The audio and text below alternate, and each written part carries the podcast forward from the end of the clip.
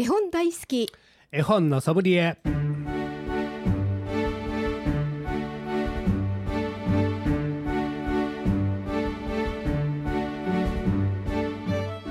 絵本大好き絵本のソムリエ。この番組は大垣書店の協力でお送りします。ナビゲーターの鈴木優子です。大垣書店の本のソムリエシリーズ絵本大好き絵本のソムリエ、毎回 ジェイピック 読書アドバイザーの諸岡博さんと一緒にお送りしていきます。諸岡さん、こんにちは。こんにちは。さあ、今日はどんなお話をしていただけますか。はい、この番組でね、何回もよく話を出してますが、はい、ブックスタートというあの運動があるんですね。ブックスタート、あの、はい、行政が町や町やがあの赤ちゃん生まれたお母さんにね、はい、あの絵本を使ってコミュニケーションを図ってくださいという、うん、そういう、はい、運動があるんですよ、はい、そこの運動の エヌピーオー 法人ブックスタートという団体があって、はい、そこの会長があの松井正さんなんですね、はい、福音館書店を起こされたああの松井正さん、今は福音館の、はい、まあ、相談役なんですが、はい、松井正さんはこの、あのブックスタートを当初から関わっておられて、この松井忠さんがそういうお母さん方、あるいは行政のブックスタートの担当の人にいろいろ講演もされてるんですね、はい、あの絵本を読むのはこういう読み方をしたらいいんですよという、はい、まあ、それをまとめたものがね、一冊の絵本になったあの本になったんですね、はい、エヌピーオー ブックスターというところが出版、あの出版してるんですが、はい、絵本は心のへその緒っていう、へその、はい、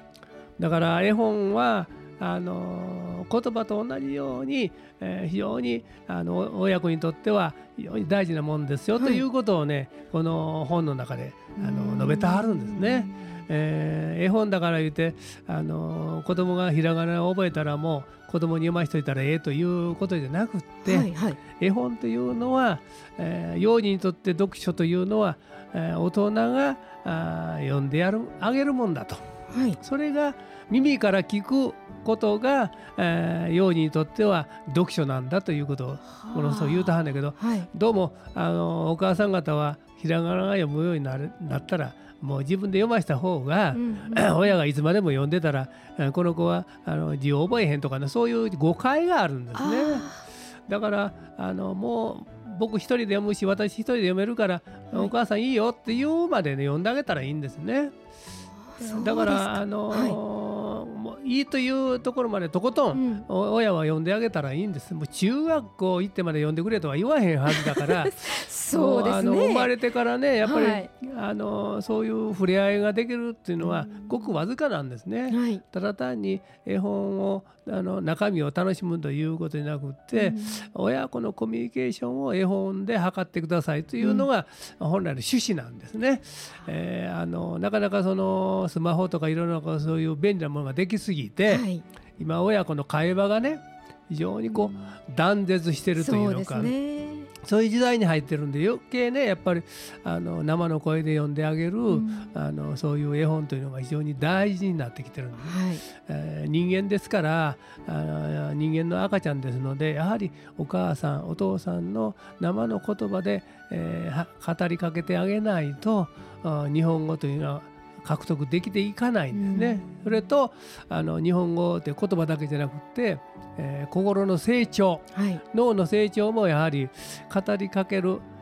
ことによって、えー、非常にあの発達していくという、うん、こうあの犬や猫じゃないんだから、はい、あの人間としての、あの成長はやはり言葉ですので、はい、ぜひ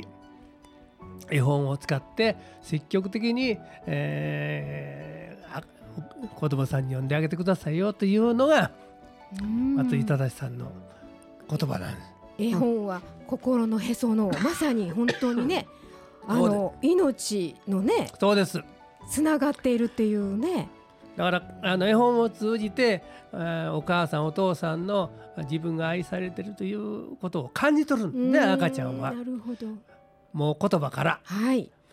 それやと思いますわ、うんうん、だから、あのー、語りかけてあげないと、うん、自分は本当に、えー、お母さんお父さんに愛されてるのかどうかという確信が持てないはず、ねうんうん、確信が持てない子どもっていうのはもうす情緒不安定になるわけですね、うん、だからしっかり、あのー、絵本を読んであげることによって、あ、私は僕はお母さんお父さんママパパにあ愛されてるんだということを身をもって感じ取ってくれるはずなんで、ね、はい、はい、わ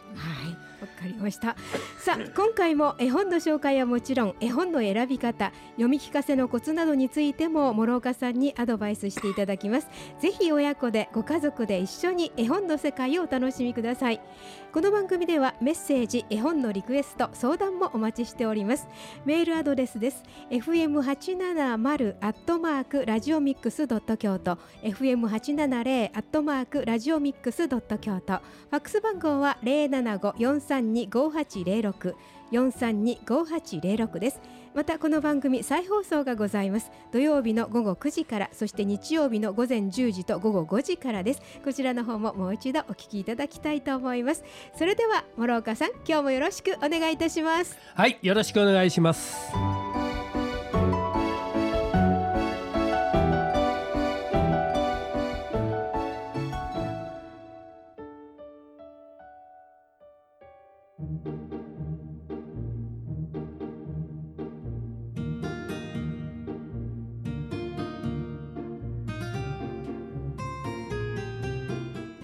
ここで大垣書店からのお知らせです。大垣書店であなたの本を作りませんか、自費出版のご案内です。本を作ってみたいとお考えの方、無料で自費出版についてのご相談、お見積もり作成を受けたまわります。イメージがはっきりしない、本の書き方を知りたいということでも構いません。またすでに原稿があり、具体的に費用を知りたいなど、詳しいご希望をお聞かせください。ホームページをご覧いただくか、大垣書店出版部、電話 ゼロななご よんろくはち いちよんいちいち よんろくはち いちよんいちいち、 ファックスは ゼロななご よんろくはち いちよんよんはち よんろくはち いちよんよんはちへお問い合わせください。以上、大垣書店からのお知らせでした。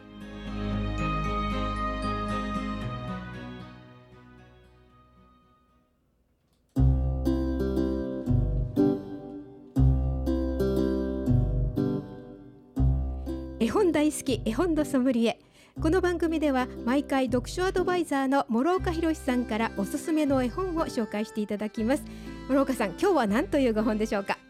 もういちがつの末ですので、はい、いよいよにがつに入ると今度は節分、ね、そうですね、はい、やってくるわけですね、はい、節分にはつきものの鬼、うん、鬼が出てくる、うん、絵本鬼太の帽子、はい、阿満きみ子さんが文章を書いて、はい、岩崎千尋さんが絵を描かれてるんですね、はい、この絵本を今日は紹介したいと思います。ポポラ社から出てます。あ、はい、これはね、この絵本は、はい、ずいぶん前ですになりますが、教科書にもね、小学校の教科書にも、はい、出てきてるんですよ、はい、だから名作なんですね、うんうん、はい、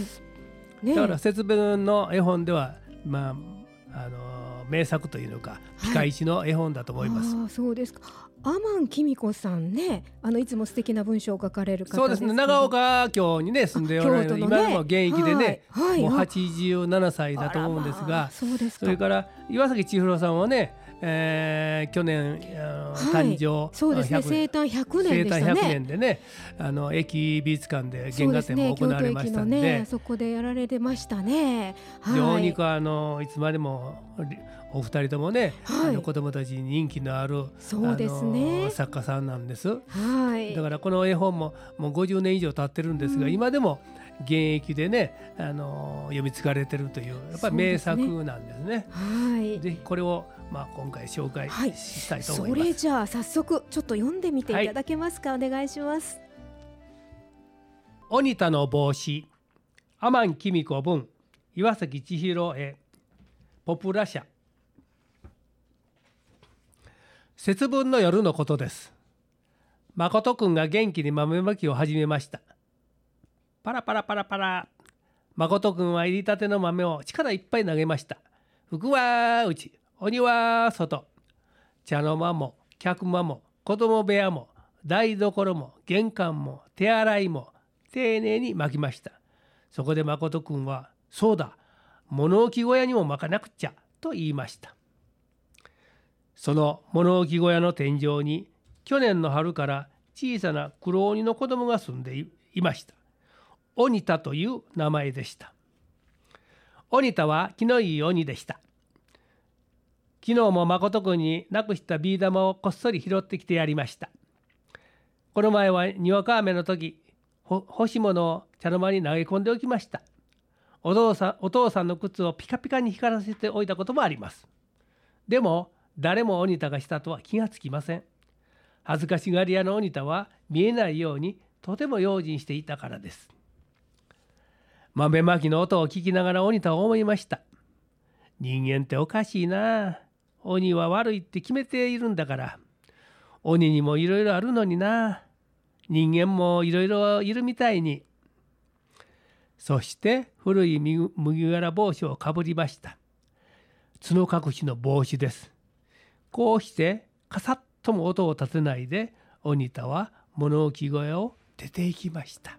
はい、さあ出て行ってどうなるのかなというね。豆まけまかれたからもう出ていくしか仕方がないんでね。ああ、どうなるんだろう。さあこの後ね、ねどうなるんだろうと思いますけど、ちょっとその前にじゃあ、えー、今日の諸岡さんセレクトの音楽をおかけしようと思います。はい、えー、この鬼田にふさわしい鬼の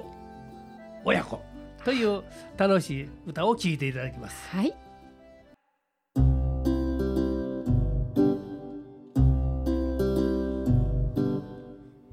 絵本大好き絵本のソムリエ、読書アドバイザーの諸岡博さんと鈴木優子がお送りしております。なんか楽しい曲でした ね, ね楽しい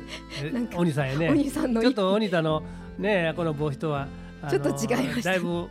違いますけどね、楽しい歌でしたけれども、うん、さあ鬼田の帽子、さあ鬼田はどうなっていくんでしょうか。えー、もうあの豆まかれたから出ていくしかないので、はい、この雪の中をね裸足であのどっか潜り込むいうのか、うん、あの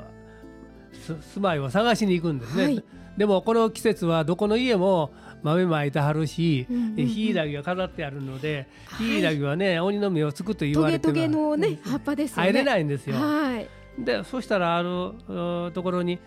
おんぼろな一軒家を見つけて、はい、そこへあの鬼太を潜り込むんですね、はい、うまくあの豆もまかれてないしヒイラギも飾ってないから、うんうん、そしたら中に入ったら女の子が一人いて、お母さんが寝込んでて、女の子が看病してるわけですね。冷たい雪を持ってきてお母さんの額に乗せてるわけ、うんはい、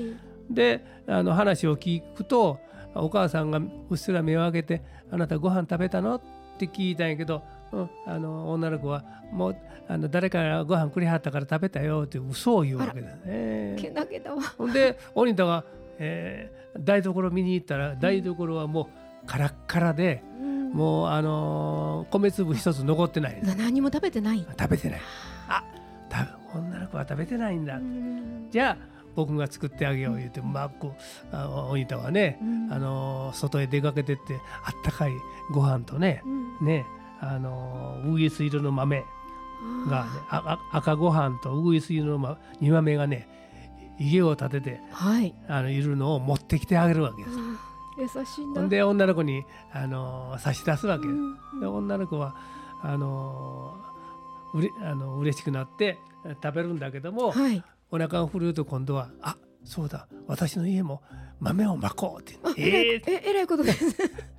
僕がいつに豆まくのっていうようになるわけで、はい、でもその途端鬼太はスーッと今日消えていくわけね。もうどっか逃げていくわけね。そうですか。鬼あの豆まかれたら入れてられへんから。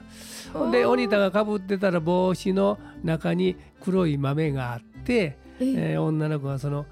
黒い豆をあのあの静かに鬼は外言いながらまくという、ちょっと切ない終わり方をするお話なんですね。なんかこうハッピーエンドじゃないんですね。そうそう、だから今多分最近出たあの節分の絵本っていうのはもっとあ鬼があの面白くて明るくて、はい、なんかいたずらっぽくてそういう絵本が多いなと思うんだけど、まあ、どっちかってなんかちょっと悪いことをやるっていう感じですね。だからあの非常にこうオーソドックスというのか、うん、あの鬼でもあの悪い鬼ばっかりじゃないよっていうような意味の内容なんですね、はい、うん、ちょっと切ない感じですね。この優しい、うん、このね、またこの岩崎千尋さんの描かれてる鬼太が可愛らしくて、だから天海君子さんのこの文章と、うん、岩崎千尋さんの絵がぴったり合ってるんです ね, ですね、まあ、だから、まあ、教科書にまで、うんうん、あの載ったんだろうと思いますけどね、はい、今こういう非常に奥の深い作品っていうのは逆にね少なくなってるの違うかなと思う。そうですね、なんか見た目が綺麗で、うん、あの薄っぺらい内容のものが多くなってるんで、はい、あのこういうものも時にはやはりあの家でね、あのあるいは小学校なんかで読んであげたら、そうですね、子どもたちの心にねあの感動を与えるのちゃうかなと、ね、もちろん読んでもらったから言ってわーっと来るわけではないんだけど、うん、そうですね、なんか心の中にストンと落ちるような感じがしますよ、はいはい、しますね、えー、だからたまにはこういう絵本もあの子どもさんにあの読んであげたらいいかなと思います、はい、ね、なんかわはわはってこう笑える話ではないけれども、ね、でもそうですね、本当心の中に落ちるし、そうですね、あのそれぞれ子どもたちはどうあの感じ取るか分かりませんが、はい、あのそれぞれの子どもたちの心の中に入っていく、うん、あの素晴らしいあのお話だと思います。そうですね、この優しさ、ね、鬼, 鬼ではあるけれども、そのやっぱり気持ちの優しさが伝わってきますよね。で、まあ、この子どあの女の子もねすごくけなげで、そうです、お母さんをね一生懸命看病してるその気持ち、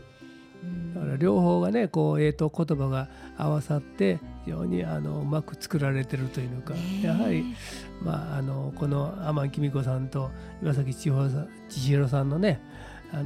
ベテランのお二人の作品、はい、そうですね、だなというのはよくわかります。この岩崎千尋さんのこの淡いこの水彩がやっぱりいいですね。そうですね、やっぱりこれがあのこうあの今でもあの多くの人たちに受け入れられてるだろうと思います。で、天海公子さんの物語も非常にあの子供だけじゃなくて大人の人にも感銘を与えてるね作品がたくさんありますので、ぜひあのこの機会に天海公子さん、岩崎千尋さんの作品をねもう一回あの皆さんはあの読んでいただければ嬉しいなと思います、はい、今日ご紹介いただきましたのは鬼太の帽子、天海公子文、岩崎千尋絵、出版社はポプラ社でございました。